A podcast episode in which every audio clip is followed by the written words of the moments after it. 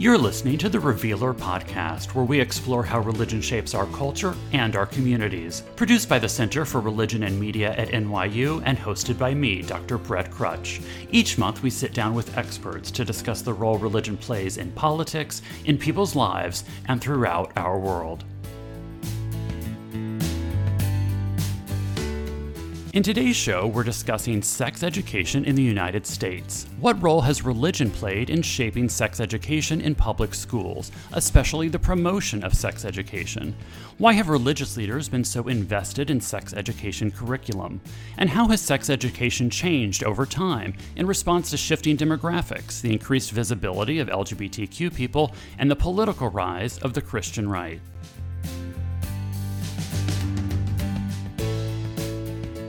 Hi, everyone. Welcome to the Revealer Podcast. I'm your host, Dr. Brett Krutzsch. I'm very excited to be chatting today with Dr. Kristy Slominski.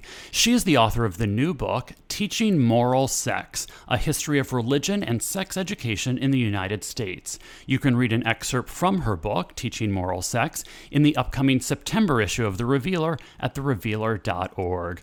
Hi, Kristy. It's great to chat with you. How are you doing today?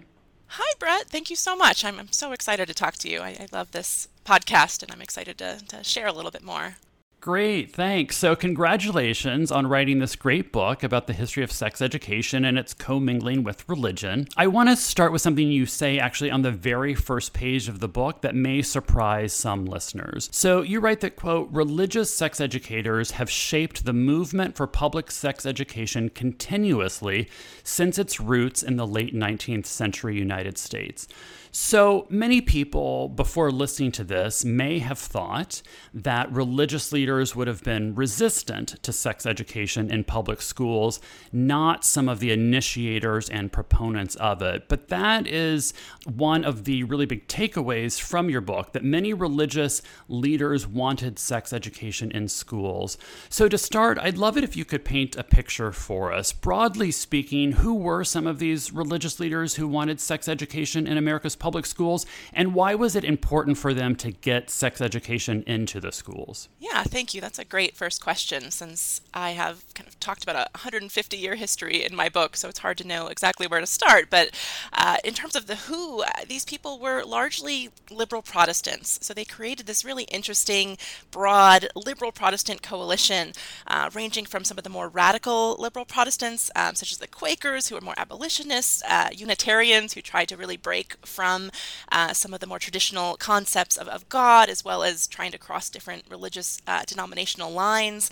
Uh, some of these free religious associations who really were really fighting against uh, denominational divisions and trying to create more of a, a unified Christianity. So that was uh, the more radical kind of end of that spectrum, but also the very moderate mainline liberal Protestants, Methodists, Presbyterians, Episcopalians, Congregationalists, even some Baptists, uh, who all kind of wanted to work together um, to, to kind of move forward some of these ideas of liberal Protestantism, which largely at the time were about embracing science, for example, to reveal God's truth. Hmm. So some of the evolution uh, debates of the late 19th century uh, played in here in terms of dividing American Protestantism, and the liberal Protestants were very interested in going along and kind of embracing mainstream science uh, and mainstream uh, academic authority to help hmm. them kind of use it to, to reveal what they believe God is, is saying about creation. Whereas the other side of that, kind of the, the protesters of that, the more fundamentalist and um, conservative Christian groups uh, were more the kind of anti-evolution, pro-creationism factions. Mm-hmm. Um, so that was definitely at play, kind of in the background here uh, for the sex education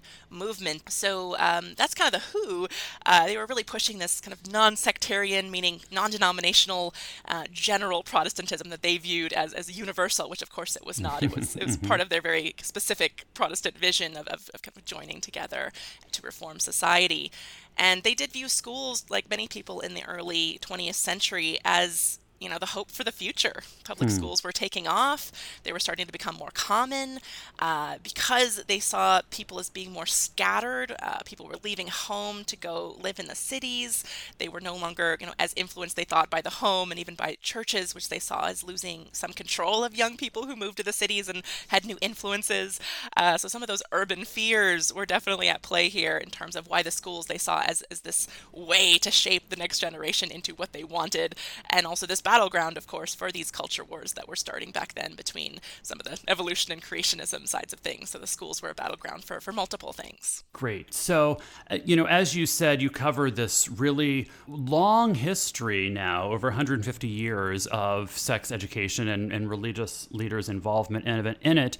And I was intrigued by the early history of sex education that you that you cover, some of which focused in particular on educating young men about preventing venereal diseases. And it seems that what happened, if I understand correctly, and you'll have to correct me if I if I'm misunderstanding here, but it seems that what happened is that sex educators, aware that men had often more sexual freedom than women, pushed for sex education that, rather than giving women as much sexual freedom as men, attempted to curtail men's sexual freedom so that it better matched the social restrictions women face. So, does that sound right? And if so, why was that the goal? Why less sexual freedom for men rather than more sexual freedom for everyone? Yeah, and, and these individuals in the late 19th century are some of my most interesting, I think, favorite characters um, because they were progressive in some ways and yet quite conservative in other ways. And so, you know, it really challenges some of our ideas of progressive and conservative because they were combining some of these interesting factors. So these were, I describe them as these Protestant moral reformers of the late 19th century. And the sex educators among them, they were pushing for sexual purity. And so some mm. of hmm. their talks, you know, sounded very similar to the purity education today of abstinence only, with purity pledges and, and talks mm-hmm. about abstinence. But for them at the time, it was, it was very progressive to be talking about sexuality in the public sphere and to be pushing for people to, to, to think about this and to, to make it a public topic. Um, so they were actually kind of breaking some of these boundaries in terms of public discussions of sexuality, which I, I view itself as, as, as, quite progressive for their time. Right. And yet, because many of them were female, they were tied into this idea that their kind of authority at this time came from their moral superiority to men. There was hmm. this idea of the late 19th century that these female moral reformers, you know, were more pure uh, and, and, and, more religious in, in many ways, uh, that they could then guide uh, the, the men of their time in the right direction. And so they did want to kind of raise men to their standard, raise them on this kind of pillar of purity, uh, rather than, you know, challenge that for women and then create a, a, larger sense of women's sexuality and more progressive ideals of, of women's pleasure, unfortunately, from kind of today's standards. Yes. Um, so it did kind of rest on that, that idea of the women's moral superiority and their purity, and they viewed it as eliminating the sexual double standard. So for them, this was kind of a feminist endeavor, and many were suffragists of this time to eliminate that sexual double standard and raise the men to their higher level, uh, which they viewed as kind of raising the whole nation to become a, better Christian nation. And I would say also that pretty early on, the uh, those who were involved in educating about sexuality started to divide from the more feminist contingent of the birth control movement. So hmm. by the kind of early 20th century, there was a separation between kind of the more feminist, more progressive uh, women's proponents uh, who ended up more in, aligned with the birth control movement and the sex education movement, which had chosen to kind of align themselves with between the female moral reformers as well as uh, the male scientists. So that's another kind of next phase of that history is that uh, they joined forces with these male kind of scientists and physicians, um, medical men and the moralists they called them, who kind of came together because one was interested in fighting against prostitution, the purity reformers, mm-hmm. and the mm-hmm. other, the scientists, were really interested in at this time combating the symptoms of venereal disease, which they viewed as uh, tied to prostitution. So they both sure. saw uh, kind of a joint idea that, that sex education could solve both the issues of, of anti prostitution and uh, anti venereal disease. Interesting. So you titled the book Teaching Moral Sex, and you say that, quote, morality permeated many dimensions of sex education. So you've started us already, but could you give uh, any more examples of how morality shaped sex education? Thank you. Yeah, it is a very slippery term, and I find it fascinating uh, because sexual morality becomes this kind of quintessential representation of morality more broadly. It's often seen as you know this this ultimate downfall that if you, you kind of fall into some sexual immorality, then it means that all of your other aspects of morality must also right. be corrupt. Um, yes. So they're, they're seen as, as, as this uh, representation of, of other aspects. And it becomes this mediating concept. I see it as a way that these religious sex educators specifically are kind of trying to translate some of their religious values into the more secular sex education movement, especially once they pair with the more kind of scientifically minded um, physicians and, and, and, and educators. So this is kind of a way for religion to be there and yet not be super specific, that it can kind of Mm-hmm. appeal to a broad variety of people. They talked about universal morality quite a bit, uh, and and it's I, I see it as this way that th those who are most religious among them, the ones that I particularly study, have found ways of kind of putting themselves into the sex education campaigns uh, without being super present in their kind of specificity. So it's it's religious, but it's kind of this this more vague religiosity and the way that they translate and speak to the scientists uh, who they are partnering with.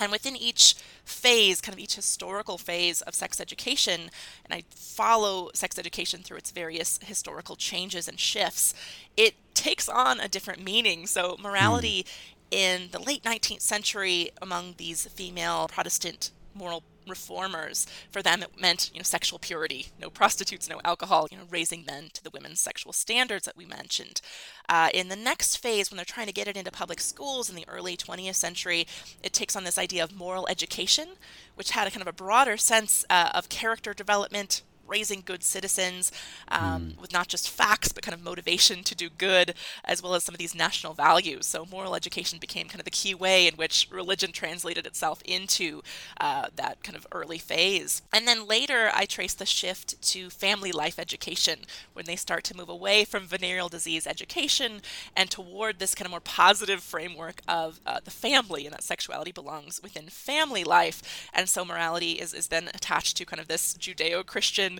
uh, idea of the family, ideas about good breeding attached to the eugenics movement in some ways.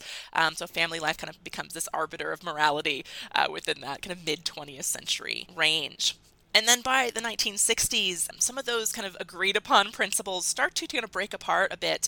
And especially I trace it to this idea of the new morality, they call it, or situation ethics, which for them meant that we can't just have this absolute morality that's the same for everyone in every exact situation, that with such kind of diversity, because they keep reaching across aisles and including more and more people in their campaigns, that the sex educators wanted to start kind of acknowledging this inclusiveness and idea that um, there's a possibility that any kind of sexual act could potentially be moral, you know, given the right context and, and scenario. So even though many of them were still quite conservative in their personal beliefs, and still very much many of them believed in that sexuality belonged within monogamous heterosexual marriages, uh, they kind of at the public stage kind of opened the door to sexual diversity and religious diversity through this idea of the new morality, uh, which was kind of originating from a liberal Protestant uh, theology.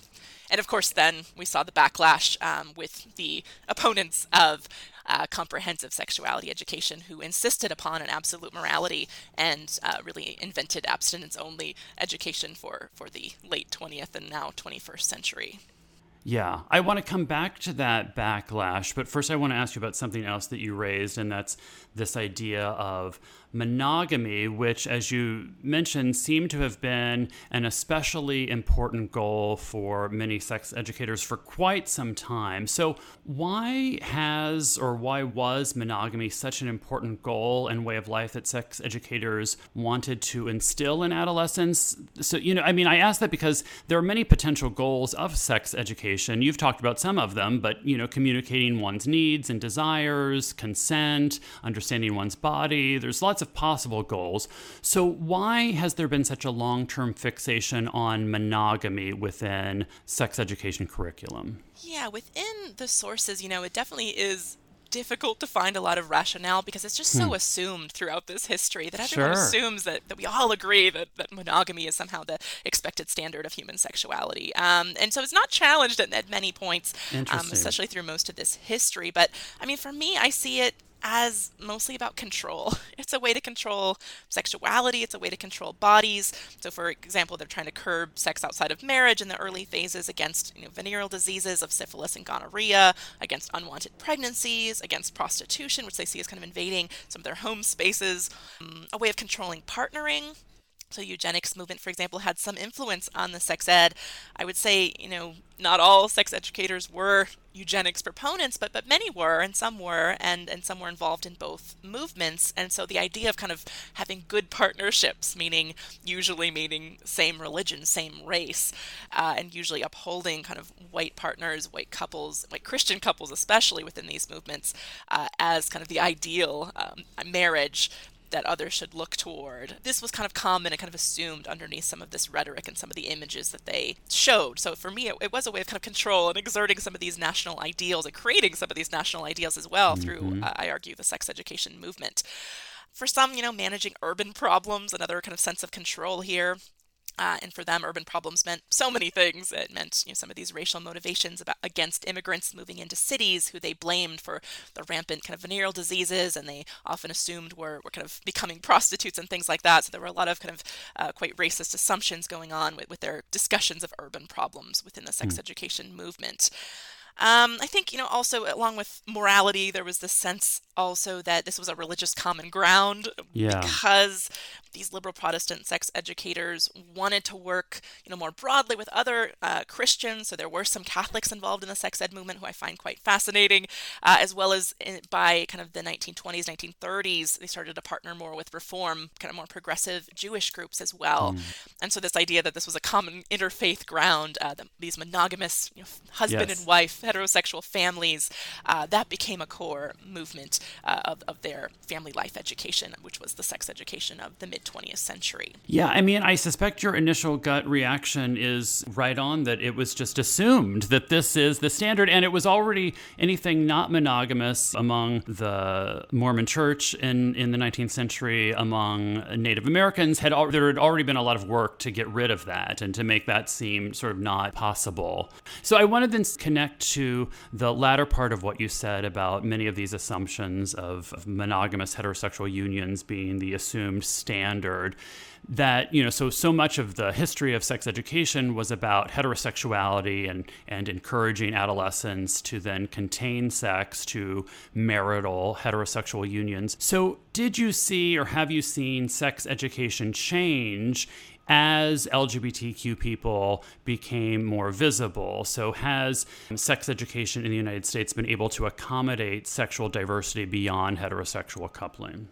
You know, I think some versions of comprehensive sexuality education have done excellent work in this area, but it is, you know, really hit and miss. And because we have such a kind of patchwork of sex education programs across the country, different yeah. states have very different uh, regulations. For example, I'm in Arizona and we are not allowed to teach about LGBT sexuality within our sex education programs. Wow. We're the only state that just really bans that pretty explicitly. Wow. Um, in other places, I would say that that's come out more in terms of AIDS education hmm. uh, with the rise of the AIDS kind of epidemic. And unfortunately, that has kind of maintained, I would say, a focus on risk and danger of, uh, you know, non-heterosexual sexuality, unfortunately, which is similar there to to any kind of sex out of marriage is also deemed dangerous within a lot of programs as a result of the power of abstinence only to kind of shape a lot of our nation's sex education ideas even the most, some of the most comprehensive ones still kind of have this sense of danger, I think, because of their mutual influences on one another, of, of danger of sex outside of marriage. Uh, so it goes back to that monogamy principle as well. Yeah. So unfortunately, I mean, I, I do think you know, there are individual programs and some amazing sex educators who, who do such a great job, but um, unfortunately, some of my work focuses more on some of the negative impacts of, for example, uh, abstinence only education has shown to have some very negative mm. messaging because they assume heterosexuality kind of this, as this presumed norm within some of their imagery and, and, and descriptions mm-hmm. that it, it creates a shame and also uh, an invisibility in some cases or a very negative projection of, of danger and um, abnormality. Yeah. I'd like to stay with that. So I think probably many of our listeners grew up in the era of abstinence only sex education. So how did that become so prominent? And then you mentioned that there are a lot of dangers connected to it. So what do you mean by that? Yeah. So let me just give a very brief history. From the 1960s, we saw this rise of a more comprehensive sexuality education, and that was tied with what I mentioned uh, as the new morality, this idea that an absolute morality does not apply in every situation that maybe you know, certain uh, things uh, outside of monogamy and outside of heterosexuality could potentially be moral. They kind of open that door. Uh, and also, to that, uh, there came a strong opposition, uh, especially organized by some conservative Christian groups, uh, like the Christian Crusade. So, by the end of the 1960s, uh, there was what was known as the sex education battles, which were this really nationwide coordinated effort by groups such as the Christian Crusade. Billy James Hargis was one of the main kind of characters there, um, and they put forth a pamphlet, for example, called "Is the Schoolhouse a Place to Teach Raw Sex?" or something like that. That was really a household name, you know, by the end of the 1960s because hmm. really slammed comprehensive sexuality education as an anti-God, anti-moral, uh, even communist plot to kind of undermine America as a Christian nation from these kind of conservative huh. Christian perspectives. So it kind of used sexuality as this political tool. It was a way for them to kind of practice using sexuality to, to build more conservative Christian coalitions, which myself and several other scholars have argued has you know, helped create the rise of the Christian right in the 1970s and 1980s. And so, you know, with that opposition, they continued to oppose comprehensive sexuality education, but it did become clear that it, it wasn't going anywhere. That schools would have some form of sex education. You know, by hmm. the 1980s, they, they saw this as the reality, so they knew they had to create an alternative version to put into the schools in place of, of, of, of the comprehensive sexuality versions. So in the 1980s, we see um, evangelicals uh, aligned with kind of the Christian right largely, such as Tim LaHaye, for example, wrote a book about sex education is for the family, trying to put forth an kind of abstinence only idea of teaching sex ed within the family. And that quickly transitioned to the idea that, well, it's going to have to be in the schools to replace comprehensive sex ed. Mm-hmm. Um, so even if the ideal is the family, families are not often equipped and then we need to kind of control what's happening in the schools. So they created abstinence only programs right alongside and really overlapping with their creation of kind of a pro family movement and the purity movement, which was an abstinence only larger movement beyond schools. So they created these programs, kind of inserted them into various school systems, but really 1996 is the big date when federal funding got behind this this politics and this abstinence only program in order to give 50 million dollars a year to abstinence only program. So that was a huge kind of win. It kind of came out of uh, left field for, for many people. It was seen as a huge blow to comprehensive sexuality education because they really didn't have any federal funding and they remained not having federal funding for, for quite some time until the Obama administration opened up some venues but that federal funding for abstinence only has remained so consistent and so much money has, has been poured into abstinence only since that 1996 uh, movement. So that has really accounted for the, the popularity because it has had the federal backing and has continued to be renewed. But yeah, they've they've really emphasized in that federal funding a definition of sexuality and of education as, um, for example, this is a little quote from their definition that there was an emphasis on a mutually faithful monogamous relationship in the context of marriage being the expected standard of human sexual activity. And of course, at this point in 1996, you know, gay marriage was not a, a legal reality, unfortunately. So um, this meant, you know, heterosexual monogamy in marriage, um, really shutting the door to, to sexual diversity and upholding mm-hmm. this as mm-hmm. the standard, which made everything else uh, deemed abnormal according to these programs. And they really also emphasized the harmfulness of any type of sex outside of marriage, including LGBT IQ sex, and that, abstinence was really the only way to avoid sexually transmitted diseases and pregnancies. So they really downplayed the, the great effectiveness of, of condoms and other contraceptives and actually banned that from being taught within the schools. So you couldn't talk about condoms except to talk about their ineffectiveness. So not only, you know, are there, I think, dangerous messages of, of assuming this uh, accepted standard that everyone accepts the same standard of sexual activity and, and really, really demonizing kind of all other versions of, of sexual diversity uh, but it also creates real health inequities for mm. you know, um, sexual minorities because this has an influence not only on the ideas people hear in the classroom, but also it kind of overlaps other fundings for real reproductive health care for, for, for women and others, and huh. um, other aspects of, kind of our health and, and, and, also mental health, because there's been studies showing that you know, some of these messages can be quite damaging uh, in terms of the mental health for LGBTIQ uh, youth. Yeah. So, given that so much of what you've said today, that the history of sex education in this country has roots in instilling particular Protestant values as universal ones, trying to instill in children how to be quote unquote moral citizens through their sexual decisions Do you think sex education should still have a place in the public schools? And if so, having studied this history, what recommendations might you make going forward? Yeah, so I definitely, you know, as an academic, I mean, I do support the scientific studies that, that show that comprehensive sexuality education can have really great, you know, positive impacts on people. It, it talks about consent, it talks about relationships, and talks much more broadly about aspects of relationship and, and people's bodies. Um, so I, I, do, you know, firmly support comprehensive sexuality education in, yeah. in, many of its forms. There's, of course, some diversity there, but some programs are quite impressive in, in their discussions of, of what human sexuality looks like uh, across the spectrum.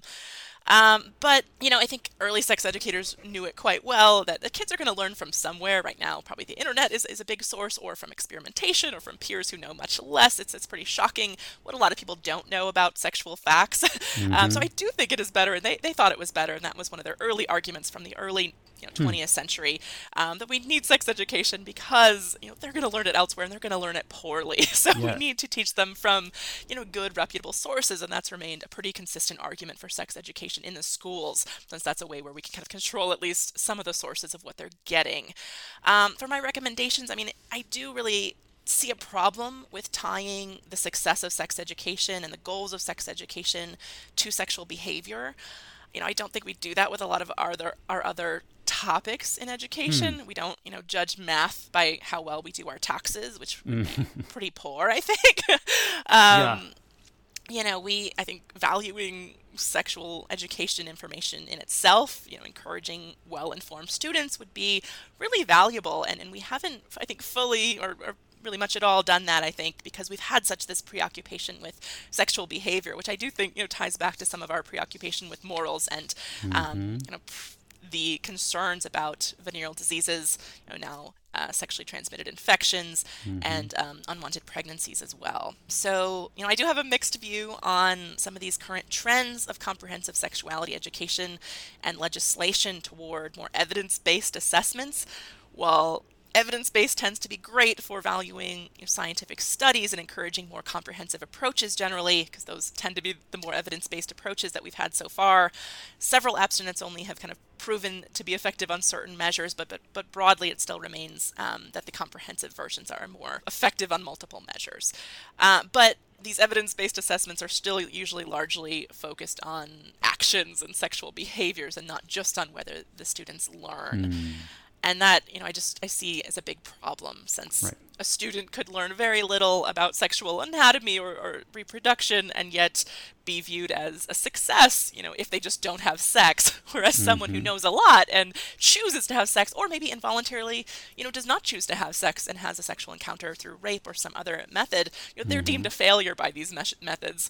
Um, and that, that's, I think, really problematic um, by some of these large scale assessments at the, at the federal level toward, you know, funding and who gets the funding. I would also add information on, you know, sexual trauma, sexual pleasure. I think some of those things don't get mm-hmm. a whole lot of attention, even in some of the more comprehensive programs, especially sexual pleasure. There's been a lot of, I think, hesitancy toward that, and it's still not found its place, I think, in, in many uh, versions. Huh. Um, I did uh, do a year, for example, of uh, high school within a German gymnasium, uh, uh, a year of high school there, and, and they had sex education, you know, starting I think with age 11, uh, and they mm. had hmm. it every other year, and it was you know much more focused on sexual pleasure and, and kind of not on sexual shame. And I, I found that hmm. messaging to be very different and, and also very refreshing yes. um, and, and, a stark difference to how we approach it in the United States. Right. Great. Well, thank you. Thank you for those recommendations and for this interesting conversation. I really appreciate it. That is all the time we have for today. I'd like to thank our guest, Dr. Kristy Slominski. You can find an excerpt from her book, Teaching Moral Sex A History of Religion and Sex Education in the United States, in the Revealer's upcoming September issue at therevealer.org and you can purchase Teaching Moral Sex wherever you currently buy books. I'm Brett Krutzsch. I hope you'll join us for our next episode next month. We'll be exploring religion and the climate crisis. In the meantime, I hope you stay safe and healthy. Thanks for listening to this episode of the Revealer Podcast, with music by Kevin MacLeod and production editing by Anna Donch. If you want to get in touch with us, we'd love to hear from you. Email us at therevealerpodcast at gmail.com and check us out at therevealer.org.